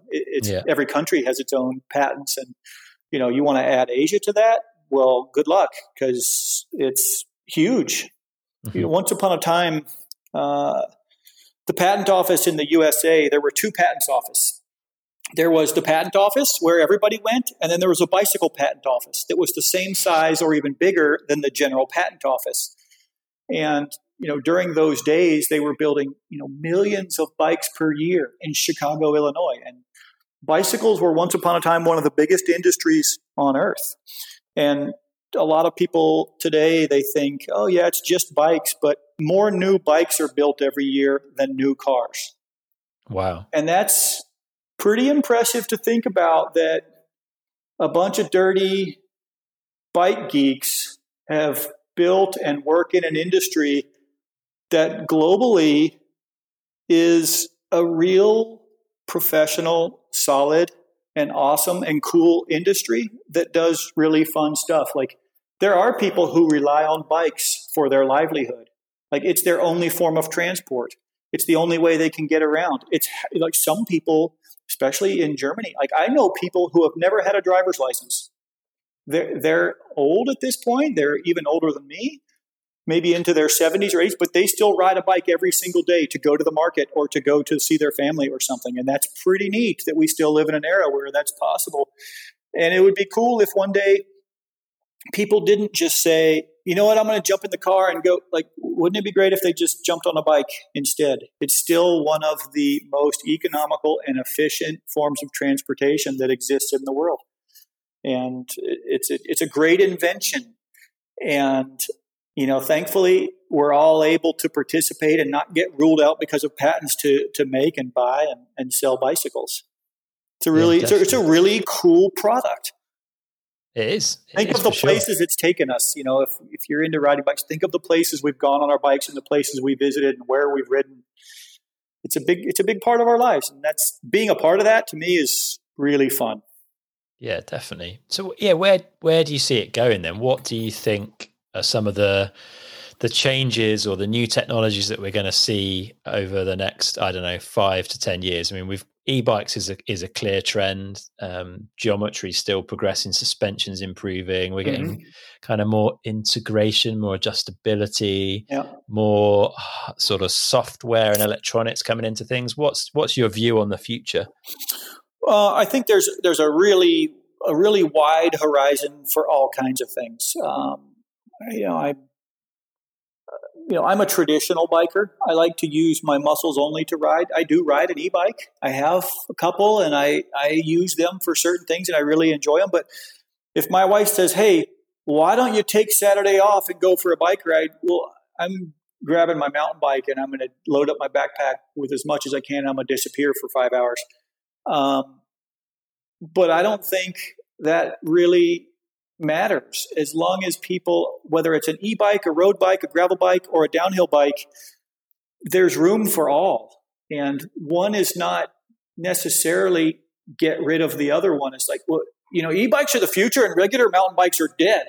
Like, you know, that's been said so many times by so many different people in so many different industries. And, you know, occasionally it may be true of something, but I think that the future of human powered bicycles is really bright and really exciting. I think that the future for e-bikes is also really bright and exciting. And I think all of those bikes are going to benefit from continued evolution. You know, they say, well, you know, bikes can't get any lighter and bikes can't get any better. And suspension is pretty much at its peak. None of that is true. Nothing is at its peak ever, as long as there's engineers and enthusiasts that are using the product. You know, in 1985, a 911 Turbo was the most badass car on the road. Well, you know, you can go buy a Kia today off the shelf for $16,000 that has more horsepower and acceleration than a 1985 911 Turbo. Like, it's nothing in the scheme of things. Still looks cool, but technology moved on and always will. And I think the same of bikes is they may not get lighter, but they could. But they will certainly get better. They will certainly get more capable and faster and easier to use and all this stuff. The same with electronics. Electronics are really cool, but they're not required. You can have a great mountain bike ride without electronics. You can have a great mountain bike ride with electronics. It's really up to the user to decide. And I think that, yeah, in some cases, like rigid forks aren't so common on mountain bikes anymore. But they are on gravel bikes, and that's really an off-road vehicle at this point. So maybe rigid forks still are a thing. I think that there's just a tremendous opportunity for bikes to get better for the user. Sometimes the industry is guilty of building bikes for itself, saying, no, this is what we want, so this is what we're going to build for you. But, you know, I think 29ers are a good example of that. You know, my first experiences with 29ers were really horrible, and I was really unhappy, and I was 26 for life. And, you know, I stuck to it as long as I could. And I thanked the bike gods that they brought 27.5. So I didn't have to switch to 29. And then at some point, 29ers got better. And then I rode one and it's like, wait a second. This is not that old Fisher 29er that I rode. This is something completely different. This actually works. And now, like for me, I mean, I'm not going to say I was a 29er hater, but 29ers are awesome now. They weren't always awesome. And that kind of evolution, you know, sometimes you have to stick with it. And it's easy to go, 29ers are stupid. that doesn't mean they're always going to be stupid, and being open-minded about it and trying different things, you know, not just 29ers, but whatever it may be, is always worthwhile. But I think the cool thing at the end of the day is that the industry can do whatever it wants to do, and it can push things on people or push trends or try to influence the world. And they have some effect on what people buy. But at the end of the day, the bike rider is the ultimate decision maker. They have all of the votes to decide what is successful and what is not. And those votes are dollars or pounds or euros. And when consumers choose to buy something, whether it's a wheel size or whatever it is, that's the ultimate vote to decide who's going to be successful or not. And every bike rider gets votes to decide what's going to be. If you really like a certain brand, then you should support them with your votes, and then they will be successful. If you really don't, then don't. And that's why for us, customer service and brand and listening to our customers is so important, because we appreciate that they voted for us. We want to continue to keep that loyalty and that relationship with them. And, listening to what they have to say is important. I get, now that I'm at YT and the same was at SRAM, if somebody's really looking or reading and maybe they see your name in an article somewhere or something, like, people will guess at your email address and then they'll guess it right. It's Chris/H at, and it's not hard. And I get emails and WhatsApps and LinkedIn messages from a bunch of different just normal people. It's kind of interesting. It's like, why would somebody go out of their way to send me this? Like, why me? Like, what's the big deal? But there's always really cool stuff to read in there. It's like, hey, I bought this, and I just wanted to let you know I really loved it. Like, wow, that's awesome. That's cool.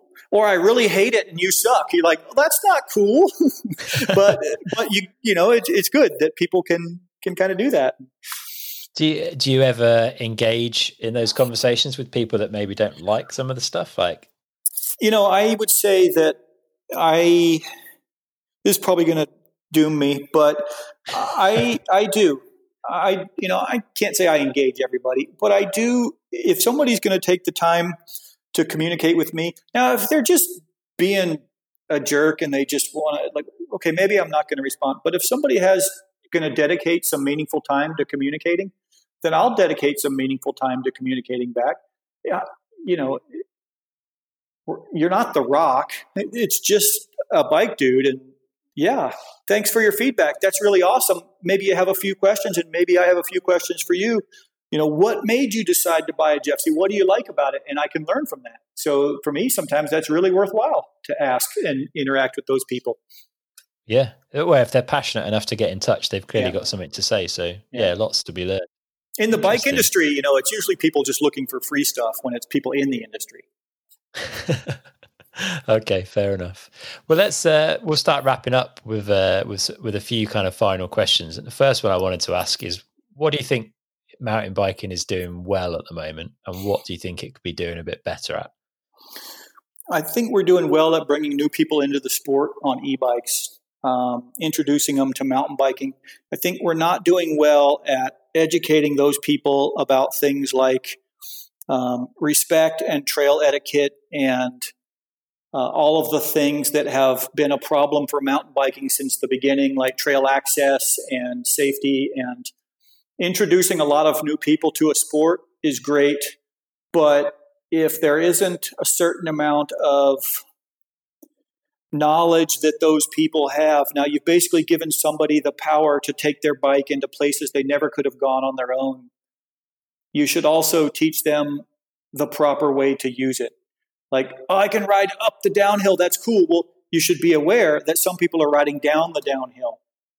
And the rule is, they don't know the rule. There is no IMBA to a lot of these people. And there needs to be something that, keeps us all safe from, because we don't want something to happen where our trails get closed because a gang of people went out and built a bunch of giant jumps on a family trail and you know, somebody got hurt, and then now nobody can ride anything. So I think we're doing a good job of bringing people into the sport with mountain bikes, but we need to do more to help educate them and teach them about the, you know, kind of the laws of the land of mountain biking. 100% in agreement with that. That's very, very well made point. Exactly how I feel about that. Super positive, but comes with risk that needs to be addressed. Good stuff. All right. What advice would you give for people that want to get into the bike industry? You've spent your whole career pretty much within the bike industry in various different roles at different levels and in a lot of different aspects of it. So there's, you know, there's a huge amount of opportunity out there for people, but what would be your kind of personal advice to anyone who wants to work in the bike world? That's a great question. I'd say, you know, be ready to start at the bottom and get your foot in the door. That's the hardest part often. Be passionate about bikes, but understand that the industry is not just about bikes. It's a business and it's an industry just like any other. And it has the same baggage and stuff that goes with it, you know, administration and paperwork and meetings and conference calls. But that's the price you pay for working in an industry with products that you love. And if you come into it knowing that and you're willing to do the hard work, you know, there's a tremendous amount of opportunities in this industry. I'd say you should also think about what you love doing for work, whether it's in this industry or not. If you love accounting or spreadsheets or something, you can find a cool job in the industry. Now, it might not be being a professional free rider, but every bike company has an accountant and a controlling team. Every bike company has a purchasing team, and develop your skills and your education. And if you bring passion and education and skills to the industry, there's a tremendous number of opportunities. There's no shortage of opportunities for people in the industry. If you bring certain things to it, but you can't just be a shredder and think you're going to get a job. Nobody cares if you shred, really. If you don't have any skills or you don't have experience or you don't have professionalism, shredding is not actually a job. Like, nobody's, very true. You know, it's not a full-time career. Yeah. Yeah. And you don't necessarily need to be an amazing bike rider or a super good engineer. There's so many different avenues within the sport. Yeah, there really is. Yeah. Yeah, cool. The best bike riders don't always make the best testers. It's a really interesting point, actually. It's a different skill, being able to ride fast, being able to explain how a bike feels and what needs to change, right? Yeah. Interesting. All right, we're going to finish up with our final four questions. First one of those, if our listeners had £150, which is about €165, to improve their performance on a bike, what would you recommend they go and spend it on? I recommend they spend it on some bread and some peanut butter and taking their bike to ride as many different places as possible. And that's going to improve your performance more than any part on the bike wheel for €165. It's not a lot of money. And is the key to success there the amount of riding or the amount of different places you go? Yeah, both of those things. I mean, you can ride around your home over and over and over again, and that's going to make you a better rider as long as you mix it up a little bit. But traveling to different places with different types of riding and different earth surfaces, both are going to make you a better rider. You don't have to travel to become better. It's certainly nice, and it can help you, but you can make the most of what you have at home. Definitely. We all have to these days. So yeah, we do at the moment. Spend that money on experience. That's my advice. Good advice. All right. If you could wind the clock back and sit down with yourself age 16, what advice would you give him? Keep riding that bike. It worked out all right, didn't it? I don't know. Ask me later. I guess it's working out okay. I get to do what I love. Yeah. Yeah. Cool. Third question. If you could have a coaching session from anyone, past or present, who would it be and what would you want to learn from them? You know what? I probably learned most riding my bike with Kurt Voorhees. Okay. Uncle Kurt. He's always been able to tell me what I'm doing wrong. And I don't like being told what I'm doing wrong because in my opinion, it's nothing. But he's always been really good at saying, hey, Chris, man, check this out. Dude, you should try this. It would be sick. And it is. Like, he can see through your weakness and but put it to you in a way that it doesn't make you feel weak. It makes you feel like, oh, cool, I'll try that because Uncle Kurt said so. I'd love to be able to ride with him a couple days in Whistler or wherever and just get some pointers. And he's a lot of fun too. But You know, anytime after 8:00 p.m., maybe it's best that you go your separate ways. Though things get a little wild, gets a bit loose. Excellent. And you know, aside from that, I'd say that it's hard to name anybody. I think I'd say that I'm fortunate enough to have been around a lot of really spectacular, talented people, both in this industry and out. And rather than wishing I had somebody new, I'm thankful for the people that I have had, and I'll keep looking for all of them. It sometimes comes from the most strange places. Like you might say, "Oh, I'd want to, sit down with Steve Jobs," and while that would be awesome, or Jesus, or whatever, I don't know. I think that the best experiences that we're going to find are sometimes like right next door. You don't have to go far, or go onto Instagram to find them. It could be somebody that's literally sitting down the hallway from you, and take the time and try it. Yeah, you just got to keep an open mind, right? Yeah. Cool. All right, final question. What do you do every day that you feel benefits you? Well, okay, maybe not every day, but when I do it, it helps, and I'm not that guy, but a little bit of yoga is not a bad thing. It, and I don't even want to call it yoga. It's more like just stretching, but it really helps the achy old joints and muscles wake up and feel it keeps me going. Without it, I would just keep destroying my body on the bicycle, and it's something that's free, it's cheap, and it's easy, and you don't have to go out and do anything. You can do it anywhere at any time. And like I said, I'm not that guy that's going to preach about yoga, but it's helped me a lot. So why not give it a try?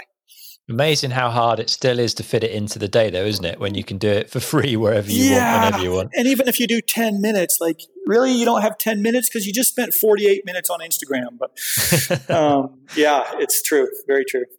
Cool. All right. Well, it's been super interesting finding out more about your career and what you're up to at YT. If people want to find out more about what you're up to, where's the best place for them to head? My local trails around my house are pretty sick. And if you find me out there, I'm happy to take you for a loop and show you around. That's, probably the best thing. Awesome. I'm on Instagram. I'm around. Okay. And what about for the YT stuff? Is it YT-Industries? Yep. www.yt-industries.com. A lot of great new stuff coming out there. And I think you're going to see some really cool and exciting things coming up for us. So be sure to watch that. And keep watching us on Instagram and all the other places too. We're here, and thanks for the support from everybody that's out there. Really appreciate it. And really, Chris, thanks for your time talking to me. Hopefully it didn't burn all your storage up on your machine. No, it's an absolute pleasure. Well, have a good rest of the day. And maybe we'll see you out on those trails soon. Yeah, it's Friday. I think I'm going to sneak out of here and go for a ride. I mean, testing. Nice. I'm going testing. Yeah, that's it. Very important. Cool. Cheers, Chris. Yeah, well. All right, that's it for this episode with Chris. I hope you enjoyed listening. A massive thanks to We Are One Composites for supporting this episode of the show. If you're keen on a set of their awesome carbon wheels or bars, then for the month of December, you can use the code SANTAGIVES20 for 20% off. That's an awesome discount, so head to weareonecomposites.com now to check out their full range. That code again is SANTAGIVES20. That's Santa Gives, all one word, followed by the number 20. Also, a massive thanks to YT for supporting this episode. Don't forget that the YT Mill, Surrey Hills, is now open, so if you want to take a look at the bikes or perhaps even take one for a ride on the legendary local trails, then get in touch with their team of experts and get yourself booked in. The YT Mill is open from Tuesday to Saturday from 9 a.m. to 5 p.m, and you can find out more over at yt-industries.com. All the links you need are in the show notes for this episode over on downtimepodcast.com. If you want to represent the show, then you can grab yourself a t-shirt or one of our brand new sweatshirts or hoodies by heading over to downtimepodcast.com/shop. You know what to do by now. Please keep on spreading the word about the podcast. The more people who listen, the easier it is for me to keep this thing going. It really is that simple. And if you've got time to give us a review, then iTunes is a great place for it, and it really helps this thing grow, or wherever you listen. All right, we've got another awesome episode coming up soon, but until then, get out and ride.